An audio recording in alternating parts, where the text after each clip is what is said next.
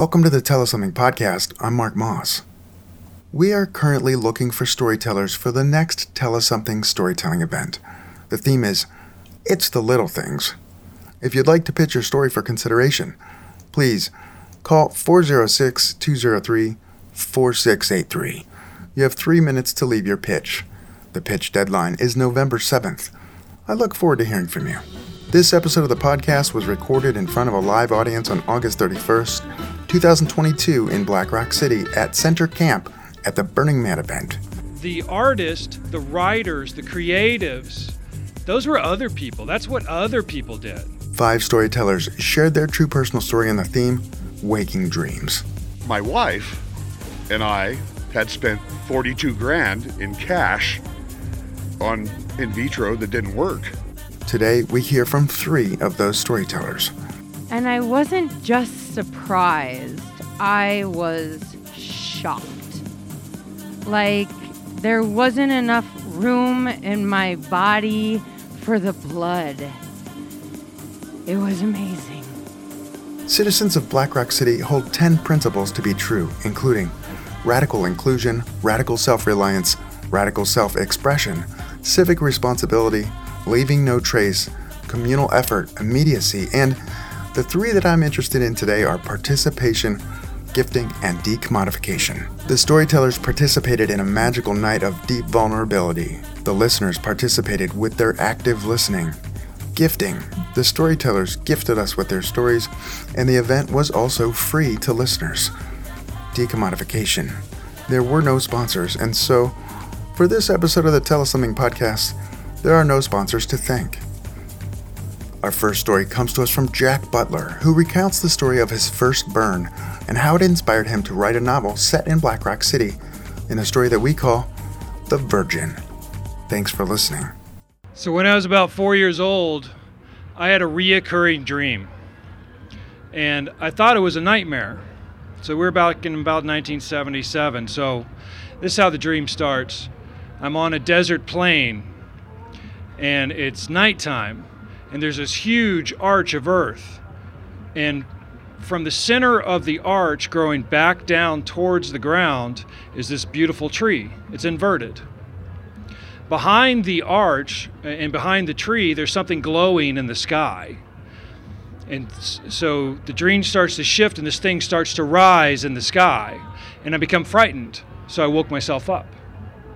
And the next night, I went to sleep and I was again on this desert plain, cracked earth, nighttime, arch, tree, glowing thing in the sky, and it started to rise into the sky a little bit more, and I was frightened. So I woke myself up.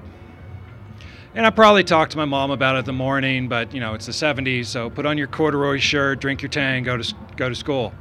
They're not really big in uh, getting self involved in there. So the next night, I told myself, well, I know I can wake myself up so I'll go ahead and see what what happens. And cracked desert plain, arch tree, rise in the sky, and what I saw was this glowing wolf's head that just looked at me, and it looked at me with just this kindness and intensity. And then the dream was over. Flash forward about 20 years, I like to go to New Age conferences and learn about all different types of things, and they had a, a break period where they said, well, Does anyone have any questions? And no one did. So I said, Well, I had this dream, and I described it. And there were a lot of answers and things from people. But this one lady said, You know, shamans would meditate at the base of a tree, and then they would send their spirit down the roots of the tree to this lower level, this place of lower vibration to do whatever work they needed to do. So with the tree inverted, it's a pathway to a higher level of existence, a higher level of vibration. 2019 is my fourth year out here. We were finishing up building a theme camp, and I was looking around and just taking it in, and you know something fantastic just drove down the road, and I just said out loud, "Like someone should write a book to explain this place." Why people come here. Why do you come to this hellish place, which nothing but heat and and all the environmental stuff you have to deal with? Of course, one of my friends was like, "Yeah, you should do that. You should go ahead and you should write that book. So I went home and, and stared at a document and opened the Word document. It's like, well, what do you say about this place? Well, you write a book to find out what you know, not to tell what you know. And so I thought about the first time I came here as a virgin, and I'd heard about it and heard about it from friends, and it was it sounded fantastic. And I came out here and just worked to death for like three days because I know how to work. And then I ventured out on my bike and I went out to the Esplanade, and there's just madness. And there's sound and there's music and there's lights and there's art cars and there's people zooming by. And I could take that for about five or 10 minutes. And then I just need to go out to the trash fence. I'll be by myself. And I'm sitting out there, my back to the trash fence, watching all this stuff go on. And I'm thinking about my emotional turmoil and my baggage and things I have. And one voice is saying, It's time to go. You just got to get out of here. This is too much. It's too different. And the other side is like, Well, you're here. You came here. It took a lot to get here. So why don't we sit for just a minute? And when I looked out, I realized there were 70,000 people who didn't care about my problems. So maybe I should put them to the side for a minute. And then I thought about what else could I put in, into a book? I could put in the art out here. This is the largest art festival anywhere. And I've seen art that I couldn't believe. And I got to meet the artist because for me, in my background, the artist, the writers, the creatives, those were other people. That's what other people did. That's not what I did. I couldn't do that. I, I lived in a different world. But then I got to talk to them, and they were just people. And that slowly became the theme of the book. People are just people. And this art will push you out here. The first art project that really kind of knocked me was the Barbie uh, Death Camp. And if you've never seen it, it's it's an incredible offering. Been out here a long time, but it's it's these Barbie dolls who are new Ken and Barbie dolls being marched into ovens by other Ken and Barbie dolls dressed as Nazis. And it's and it's a very serious subject and it, it, it will knock you in your tracks and make you think but that's what art out here does. It makes you think. And it made me think. And when i started talking to these creatives and i realized they're just people like me then maybe i can create and maybe i can write a book so i sat down this is how you write a book you sit down every day and you start typing words if you write the first line, you write the last time. 90% of people who write a book do not finish it. So I started to writing and, and, very much believe that there's muses, there's these creative energies that swirl around all over the place, and they're just looking for a place to land. I did not write this book this book wanted to be written. I know that because it just started to flow. And characters come out of the woodwork, and situations happen. And suddenly you're telling a story, and I want to read the story that I'm writing. And people just started to define what Burning Man is through the little vignettes that we've all had, these little moments that we all have. And that's the important part is the little moments we have no matter what else is happening, where we see kindness and we see love and we see hurt and heartache and struggle and we get through it. So I wrote the book and it was finished and I found an editor, which every writer needs, which I found out. You really need an editor and it, and it got better and it got better and finally one day it was done and i needed a cover. So i thought well i'm going to put the words into the dust the virgin a burning man story. So i contacted the org and they were great and they let me use the words burning man on the front cover. It's like what do i put on there? A man? Do i put a burn? Do I, what do i put? And none, none of it felt right so i just sat and i thought and i thought about a dream i had when i was a little boy and it was an arch of earth, and it was a tree growing upside down, and it's a path to a higher level of vibration existence. And I commissioned an artist, and the artist drew it. And it wasn't till I saw the picture that I knew where I was in 1977. I was on the playa. This place has been here waiting for all of us. This place is a porter to our higher selves and our higher journey if we want to take that journey. Now, you begin with the ending in mind, but I didn't know what the end would be. So I will end with the first line of the book. So you have to write the first line, and it's Come, all you fractured souls, society's lost and discarded vessels, lonely children in adult skins. Bring your art, your love, and your wonder. Find solace in the dust. And I liked that ending, but there was something more. I came out here to Renegade Burn, and I wrote a poem, and I'm going to take just a little piece from that that really resonated with me. I know that this body and this vessel will die, will pass on, as my loved ones have died and passed on before me. And what will remain is my love and the memory of my love for each and every one of you. We who are so blessed to have come to this place and to be able to raise ourselves up, we are the holders of the flame and we will guide the others home. We are the burn. Thank you. Thanks, Jack. Jack Butler was raised in Kentucky and found the outdoors and forests to be a great playground. He developed a love of reading at an early age and would lose himself in the adventures and stories. Jack spent six years in the military after high school, and then another 25 years bouncing around the world as a merchant marine on ships. Jack's first burn was in 2016, and it began a process of opening his eyes to another world, a different life. To learn more about Jack and hear a sample from his book, visit tellussomething.org. In our next story, after a long overnight shift patrolling Black Rock City, Ranger Sasquatch is tasked with delivering an exciting message.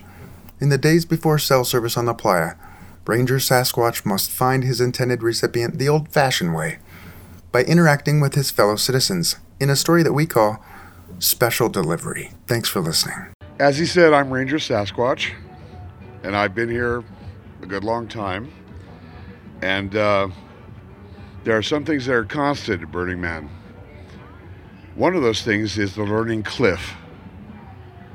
You either fall off it when you encounter it, float to the ground, or you run into it like the coyote in a Warner Brothers cartoon. This is a story about how I ran into it like that coyote. Back in 2005, the city was a different place. The term Wi Fi, if it existed at all, was just circulating in technical magazines. It really hadn't circulated to the general population. We didn't have any contact out here with the greater world, not in any significant sense. Emergency messages for people here at Burning Man came into the Gerlach office, were written down on a piece of paper, placed on a spindle, and picked up a couple times a day by an individual who then drove them into the city, where they were delivered to the ranger department for delivery to the individuals who they were intended for. In those days, rangers worked eight hour shifts. We had three shifts a day. And uh, having a working brain, I worked the graveyard shift, midnight to eight in the morning. And uh, in those days, there were less rangers, and in those days, people really knew how to mess themselves up. So, an eight hour shift could require that we ran from one scene of carnage to another on our bicycles. And I was a beautiful young squirrel who could really speed on my bicycle, so I would do maybe 25 miles in an eight hour shift here, just within the city. Needless to say, at the end of one of those shifts, you were really ready to go back home to your camp and get ready for your next shift, which was a mere 12 hours away. And at least one of those hours, maybe two of those hours, were you getting back to your camp, forcing down the carbohydrates and and the water, and and then finding a cool place to sleep while the day star crossed through the sky you were ready to go home. This particular morning, coming off my graveyard shift, Khaki, which is what we call the shift leads for Rangers on our radios, we'll say Khaki, Sasquatch, and they'll answer us. And Khaki, our shift lead, the authority said, Sasquatch, would you and your partner like to deliver an emergency message? And you know, I was really beat, you know, even though I was a energetic young squirrel with his natural hair color. I, uh, I said, well, what, what is the message? You know, what's the content of it? And, and Khaki said, the message is, congratulations, Daddy, you're a father. I thought, oh man, this is so my message to deliver. Because my, my wife and I had spent 42 grand in cash on in vitro that didn't work in the previous three years. And, and I thought to myself, man, I want to be here to deliver this message. I want to see this guy's face. I want to share the joy of telling him that this had worked out for him where it hadn't for me. anyway, sorry, sorry, so sorry. Anyway, I said, I'll take that message. And my partner, Mongoose, I said, Mongoose, are you up for this? And Mongoose said, sure thing. And I don't know if any of you know Mongoose, but that particular year, 2005, he built this art project that scared the living shit out of me. It was a ladder 300 feet tall that went nowhere and was guided all along its just all, all along. You know, the ladder was never going to fall no matter how many people were on it, but it didn't go anywhere. And people would go all the way to the top and go to the other side and, and then climb down. And I would sit on the ground and mentally shit myself. so Mongoose was a really particular fine individual, and he said, I'm totally up for it. So we got the name of the individual and we got the theme camp he was associated with. And we, in those days, again, people partied hard. Burners really knew how to hurt themselves. And uh, at, at 8.30 in the morning on a Thursday in 2005, the only people awake were folks streaming back from this cafe or going to the porta potty. And so we went to where we knew his actual art project was, about 300 yards off of the 10 o'clock radial. And it was a, a drive up. I'm changing this because I don't want to expose personal details. So I'm going to say it was a drive up hot egg and cheese sandwich booth. And it, it was closed when we got there. And, and there was no one around, but there was a box truck. So Mongoose and I knocked on that box truck, and and a guy came out and he told us that they didn't actually camp around there, and we knew that. And he said, "We're back at eight and F." And his tent's right there. It isn't marked, but all you need to do is ask around. We knew how that worked. So we hopped on our bicycles and we, we raced over to uh, 8 and F and and uh, we waited until somebody came out of a tent going to a porta potty and we just pounced on them. And after about three of those, we found where their camp was and, and where his tent was, more, most importantly. Okay, so we get off our bikes and, and I go to Mongoose and he's standing there and, and I get down on my knees in front of the door and I say, Hello? Hello in there. It's Ranger Sasquatch with an emergency message.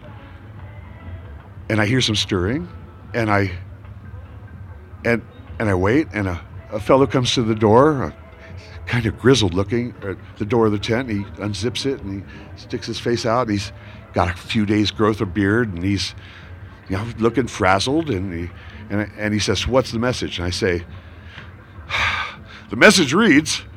Congratulations, Daddy. You're a father. And then I waited and I watched his face because this was the moment. I mean, I'd modeled this in my mind. I was going to cap some joy from this guy.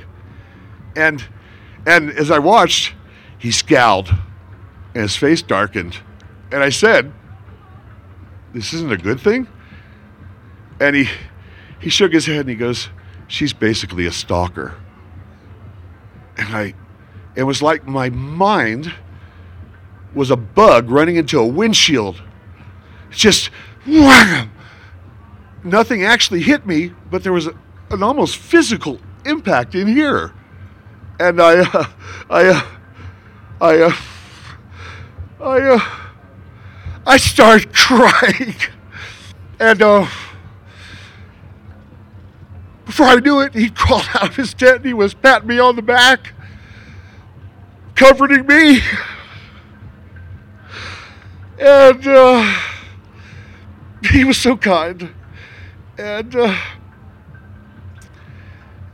and uh, I wanted to tell a lot about how the chorus in my mind, there was like a, a voice, and there really was, because that's how my mind works. And I internalize things, and, and sometimes they're the voices of friends. And when my mind, for instance, gets in a compulsive loop, which it does, I hear an old roommate go say the thing he used to correct his German short haired pointers when they got into something he didn't want them to. He would say, Leave it.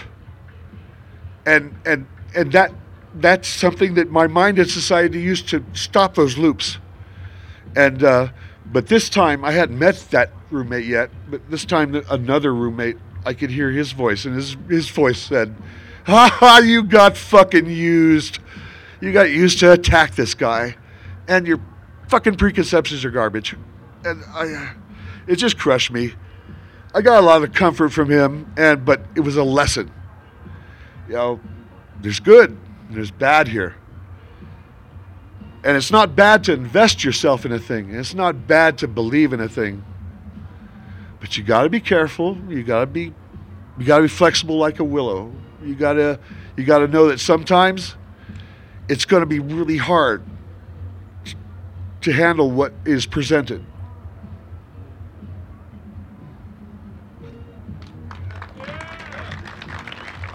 Thanks, Sasquatch. Ranger Sasquatch has been a ranger since 2000 and has seen and experienced so many singular things, events, and people in his life, which he thinks is the point of it all. Sasquatch is also one of the DJs at Radio Electra, 89.5 on your dusty FM dial. Rounding out this edition of the Tell Us Something podcast, Missoula resident Katie Condon shares her psychic journey of love with us in a story that we call Discovery. Thanks for listening. When I was eight years old, I prayed to God to please take away my psychic powers. I would have these vivid dreams. I knew exactly what was going to happen the next day. And it was fun for a while. People thought that I was smarter and wittier than I actually am. I just had time to prepare for the conversation. I knew what folks would say before they said it. I knew what I was getting for Christmas. I knew Santa wasn't real. There was this Christmas Eve, my dad spent all night setting up a trampoline for us to enjoy on Christmas Day. And I remember just kind of like bouncing along on the trampoline while my siblings around me were literally jumping for joy. And I was fighting back tears because I already knew it was going to happen. I think that's when my mom kind of thought that I was depressed. And she was right. I was. I was envious of kids who didn't have to unwrap presents with forced curiosity and false excitement. This psychic power became a curse. And I prayed and I prayed and I prayed for God to take it away. And it was gradual, but she did. It was my ninth birthday. I received a bouquet of flowers from a secret admirer. And I wasn't just surprised, I was shocked. Like, there wasn't enough room in my body for the blood. It was amazing. And I knew I'd lost my powers. God had answered my prayers. And I spent the next decade and a half living this wildly unpredictable, incredible life. I wasn't alone anymore. There was a weight that was lifted. I took risks. Until my late 20s, I was with the man of my dreams, Ryan Silsby. We met when we were 14 years old. And we just clicked. I always felt like I met him too early, you know, like I'm not I'm not ready for this kind of feeling, this kind of commitment. So when we graduated high school, he was ready to just settle down, move in together and his family had moved to the East Coast and I sent him there. I needed to travel. I needed to do me. I, I wasn't quite ready for him. A couple months later, he hitchhiked all the way from DC to Montana. Surprised me. And I had to tell him I wasn't ready. And I sent him back to DC. And then a couple years later, he rode his bike all the way across the country to Montana and surprised me again. And it was hard, but I had to tell him again I'm not ready. Couple years later, I became ready. I was fully available for him. And I called out to the universe and I sent a Facebook message. And this man was in my arms, in my bed, in my apartment as soon as he could get there. and it was incredible. Our relationship was passionate and full of romance. We went to Paris for Christmas. We read Lonesome Dove out loud to each other. He did all of the character voices, you know. He was consistently surprising me, challenging me. He was tall, stringy brown hair, bright eyes. We were pretty happy. And then one day I couldn't find him. After a bit of sleuthing, I discovered his car at the trailhead, uh, Blodgett Canyon outside of Missoula, Montana, in the Bitterroot National Forest. Within an hour, there was a helicopter in the air, search and rescue. After a couple days, his family and some of his friends had traveled from all over to come help find Ryan. police, dogs, man trackers. I even spoke with a psychic. And after a week, Ryan was found dead at the base of a cliff. It was a nightmare.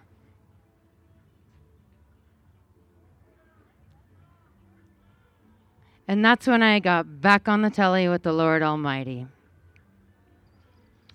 I was convinced that if I didn't get my psychic powers back, if I didn't know what was going to happen, that I would not survive another surprise like that. I needed to be prepared. I needed to know. I prayed away these powers and I needed them back. A couple months after Ryan died, a friend asked me if I wanted to drive to Belize from Montana. And I accepted his invitation. I thought, if I put myself in the situation where I have no idea what's going to happen, if I open myself up enough, if I become vulnerable, then God will give me my powers back.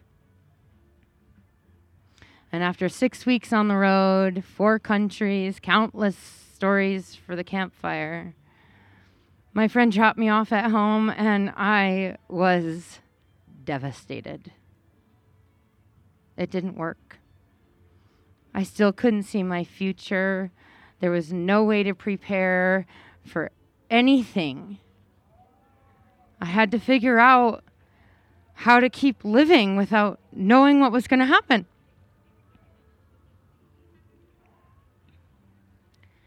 Eight years ago, today, exactly, I started the search for Ryan. Eight years ago, exactly, I found his car in that parking lot. My life changed eight years ago.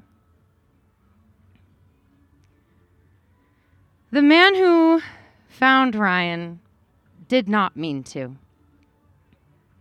He stumbled upon the situation. He was probably one of the only people within a 100 mile radius who wasn't actively searching for Ryan. He was on a rock climbing trip. He was from New York. He ended the nightmare.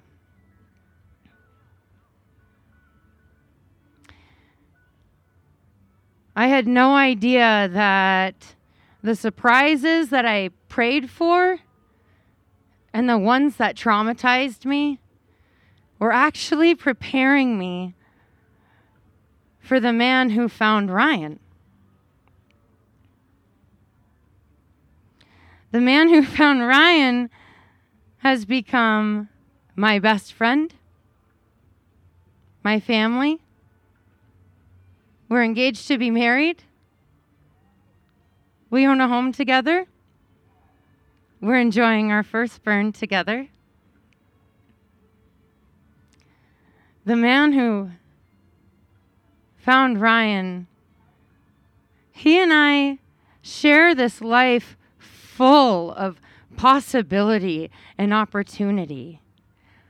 I feel like the nine year old receiving that bouquet of flowers consistently. There's not enough room in my body for the blood. I don't know what I'm getting for Christmas. I believe in Santa. My name is Katie, and I'm a recovering psychic. Thank you. Thanks, Katie. Katie Condon is a humanitarian at heart. She believes in the connection of all things. Katie is a lover of art and the simple, beautiful things this life has to offer. 2022 was her first visit to Black Rock City. Podcast production by me, Marc Moss. Next week on the Tell Us Something podcast, we look back at a story from an event that helped inspire Tell Us Something.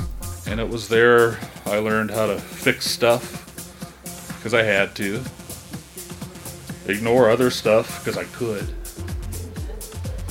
fix it later because I got caught ignoring it, and learned how to take time. Tune in for a special edition of the Tell Us Something podcast honoring John Engen, longtime Missoula resident, who has passed along from this mortal coil. Tune in next week for that, and remember to subscribe to the Tell Us Something podcast. Remember to get your tickets for the next Tell Us Something storytelling event. The theme is It's the Little Things. Tickets and more information is available at tellussomething.org. To learn more about Tell Us Something, please visit tellussomething.org.